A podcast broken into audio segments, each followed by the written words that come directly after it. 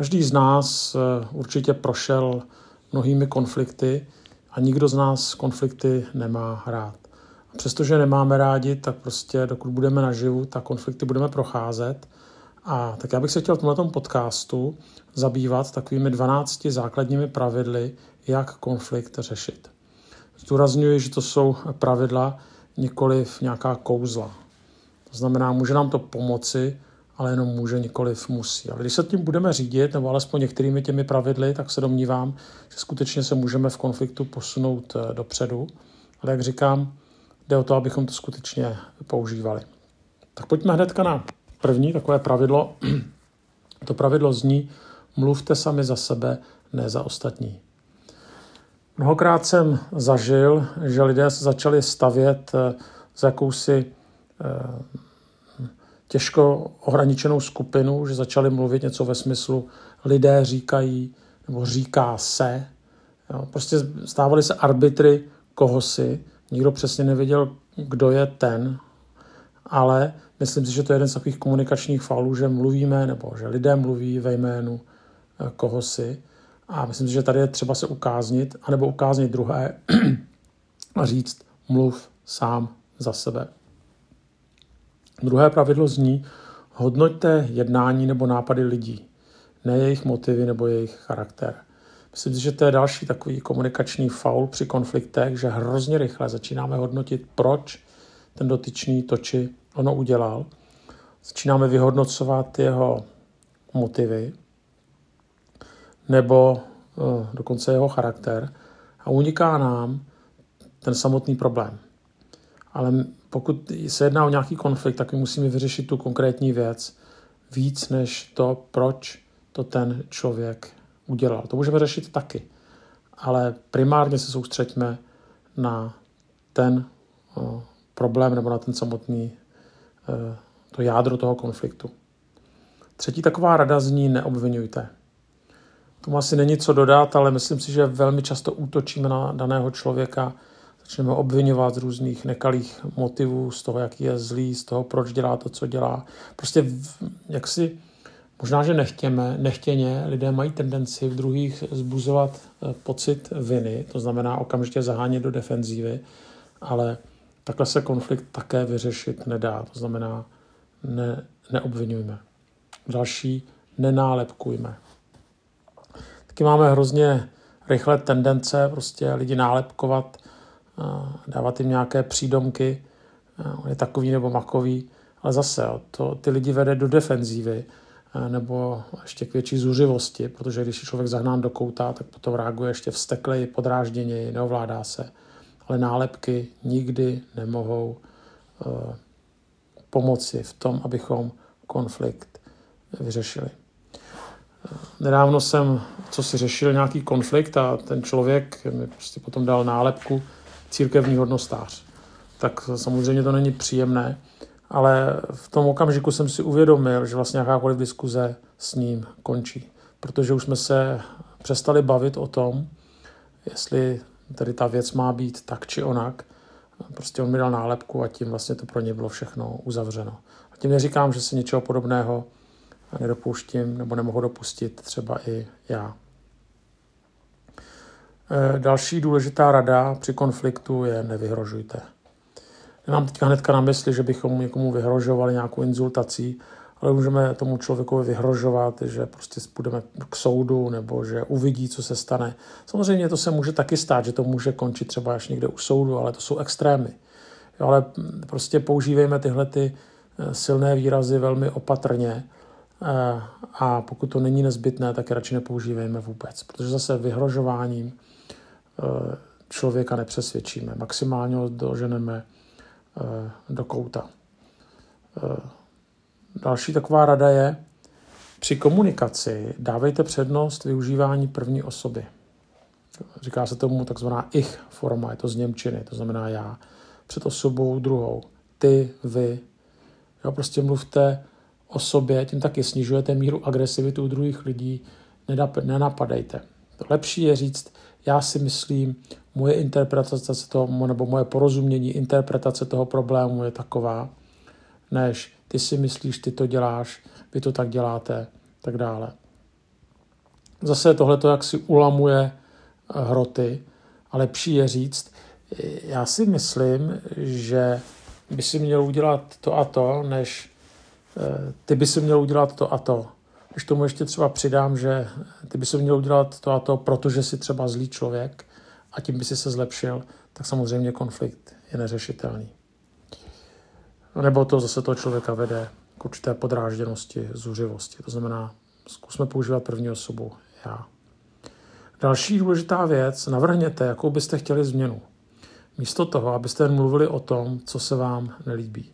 Je taky někdy problém, že člověk nadává, že prostě analyzuje, proč to nejde, co je špatně, co dělá ten druhý špatně, jak by to mělo být jinak. To všechno je pravda. Ale pokud jenom končíme u toho, že tady je všechno špatně, bez toho, abychom přišli s, nějakou, s nějakým nápadem nebo s nějakou změnou, pokud prostě třeba nadávám na to, že můj partner špatně komunikuje, nebo že děti dělají něco špatně, tak to je málo, i když je to samozřejmě taky důležité. Ale musím říct taky za B, a to je tedy, jestli existují nějaké kroky k nápravě. Ne vždycky ty kroky známe, ale je třeba, abychom si vytyčili za cíl, že nebudeme jenom negativističtí, to znamená mluvit o tom, co se nelíbí, ale že budeme hledat nějakou cestu vpřed. To znamená, že máme naději, že existuje nějaké světlo na konci tunelu. Dále uznejte váš podíl na vzniku konfliktu nebo napětí. No totiž jde o to, že málo kdy je to tedy sto ku nule, že někdo má sto procent vinu a někdo nemá žádnou vinu. Může to být. Já neříkám, že to tak nikdy není. Nebo třeba devadesát deset, osmdesát dvacet může být. Já nechci říkat, že je to vždycky padesát na padesát. Na druhou stranu, pokud vidíme, že i my máme nějaký podíl na tom daném konfliktu, tak je dobré ho taky připustit. Nedávno jsem měl také konflikt s jedním člověkem. To bylo strašně zajímavé, že ten člověk prostě absolutně nebyl schopen nahlédnout taky svůj podíl viny na tom daném konfliktu. A pak se hádal v nějakých slovíčkách, co bylo použito špatně, nebo co jsem špatně napsal, nebo někde řekl. Měl pravdu. To je pravda, že jsem něco řekl špatně, něco špatně jsem napsal.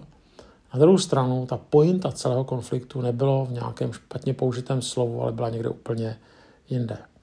A to, co mi právě chybělo, bylo, že by taky ten člověk viděl svůj podíl viny na tom vzniklém konfliktu.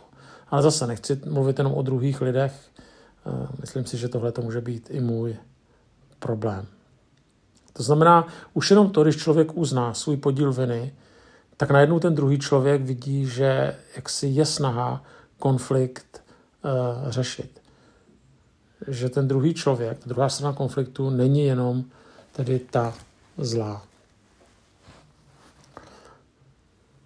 Nebo ta špatná. Dále, za deváté, respektujte a prozkoumejte odlišná vnímání té samé události. Prostě je možné, že ten druhý člověk to prostě vidí jinak. Klasicky to třeba může být vidět, když člověk se hádá nebo má konflikt třeba kvůli politice. To je dneska taky aktuální téma. A prostě pro mě nepochopitelné, jak někdo může být voličem. A teďka no, asi kdo mě znáte, tak víte, že si o některých politicích nebo stranách myslím své. Myslím, že ten, ty lidé jsou zabednění a že prostě nemají určité, určitý rozhled, nebo až si někdy říkám, jestli mají nějaký morální kredit. Ale, ale myslím si, že to je chyba, protože člověk si vždycky musí uvědomit, že ty druzí lidé to taky můžou myslet upřímně. Což nezbytně jen opravňuje k tomu, aby dělali chyby, a na druhou stranu je potřeba ty druhé lidi nějakým způsobem pochopit a nazřít, že i oni mají prostě nějaký důvod k tomu, že si myslí to, co si myslí. A zdaleka se nemusí jednat jenom o politiku, může se jednat o spousta jiných věcí. To znamená, zkusme ten svět vidět perspektivou toho druhého člověka. Zase to neznamená, že prostě nutně s ním musím souhlasit, ale znamená to, že najednou ho chápu. A už to, jak si může ulamovat hroty a může to dávat naději, že se třeba nějakým způsobem domluvíme, ne? Anebo že alespoň lidsky se neodcizíme, byť názorově se vzdalujeme. Další, hodnoťte věci v termínech ztrát a přínosů místo toho, abyste je nálepkovali jako dobré a zlé. Zase může jít jenom o pocit, že slovíčkařím, ale prostě někdy je lepší prostě vnímat, že jsem třeba v něčem ztratil, než že to, že jsem třeba v nějakém konfliktu neuspěl, takže je to zlé, nebo že ten druhý člověk je zlý. Jo, prostě je úplně jiné, když někoho, prostě, nebo takhle, je jiné, když někoho nálepkujeme zlý a dobrý, protože to už jsou morální nálepky. Než když prostě vidím, že ten konflikt je, že jsem prostě v něčem, řekněme, musel ustoupit, anebo naopak, že jsem třeba v něčem v uvozovkách vyhrál. Nebo prostě to, že tady jsem, že je po mém, takže to je určitý přínos. Někdy to nejde. Někdy skutečně to, co, o, o co se jedná, tak je zlé, anebo taky dobré, ale někdy to tak být nemusí. Další, nepřerušujte. Co tím myslím? Předtím, než budete reagovat, naslouchejte. Skutečně naslouchejte, jenom poslouchejte. Jednak samozřejmě, když posloucháte jenom, tak jak si dá se poslouchat, ale bez naslouchání. Když, když nasloucháte, tak se snažíte toho druhého skutečně pochopit, což neznamená souhlasit. Ale jde o to, že dříve, než člověk vysloví svůj vlastní názor, tak by měl jednak porozumět druhému, co ten druhý skutečně řekl a co chtěl říci. A další věc, už jenom tím, že toho druhého nechám domluvit, tak vlastně mu dávám najevo, že si ho vážím, že k němu mám úctu. Když mu neustále skáču do řeči, přerušuju ho, překřikuju ho, tak zase toho člověka dostávám do určité defenzívy. A zase ten konflikt může jenom eskalovat. A za poslední, popište své pocity slovy, místo abyste jim dávali volný průchod nebo je zase zakrývali. Co tím myslím, že někdy je hrozně důležitý prostě říct, jak se, jak se cítím. Pokud to nechám tím dát pocitům volný průchod, to znamená, že tedy potom někdy křičím, nebo že toho druhého zastrašuju, nebo že prostě používám některé komunikační fauly, anebo že ten druhý ani neví, jak se vlastně cítím. A naopak zase není správné svoje, to, co jako cítím, zakrývat. Samozřejmě je třeba to říct nějakým kultivovaně, říct to bez nějakého křiku, ale prostě to vyřknout. A říct, že prostě tak, jak to ten druhý člověk třeba dělá, nebo tak, jak to myslí, takže se mi to nelíbí, nebo že mě to zraňuje, nebo že to prostě třeba vidím jinak z toho a toho důvodu. Ale už to je prostě, že to nějakým způsobem vyřknu, verbalizuju to, vyjadřuju to slovy a neskrývám to. Takže to bylo pár takových pravidel, já ještě zopakuju pro lepší porozumění nebo pro takové drobné zopakování. Tedy mluvte sami za sebe, ne za ostatní. Hodnoťte jednání nebo nápady lidí, nikoliv jejich motivy nebo charakter. Neobvinujte, nenálepkujte, nevyhrožujte. Při komunikaci dávejte přednost využívání první osoby před druhou osobou, tedy já si myslím spíš než vy nebo ty. Dále navrhněte, jakou byste chtěli změnu, místo toho, abyste mluvili jen o tom, co se vám nelíbí. Dále uznejte váš podíl na vzniku konfliktu nebo napětí. Dále respektujte a prozkoumejte odlišná vnímání, tedy té samé události. Dále hodnoťte věci spíše v termínu ztrát a přínosů, místo toho, abyste je nálepkovali jako dobré a zlé. Dále nepřerušujte. Předtím, než budete reagovat, pozorně naslouchejte.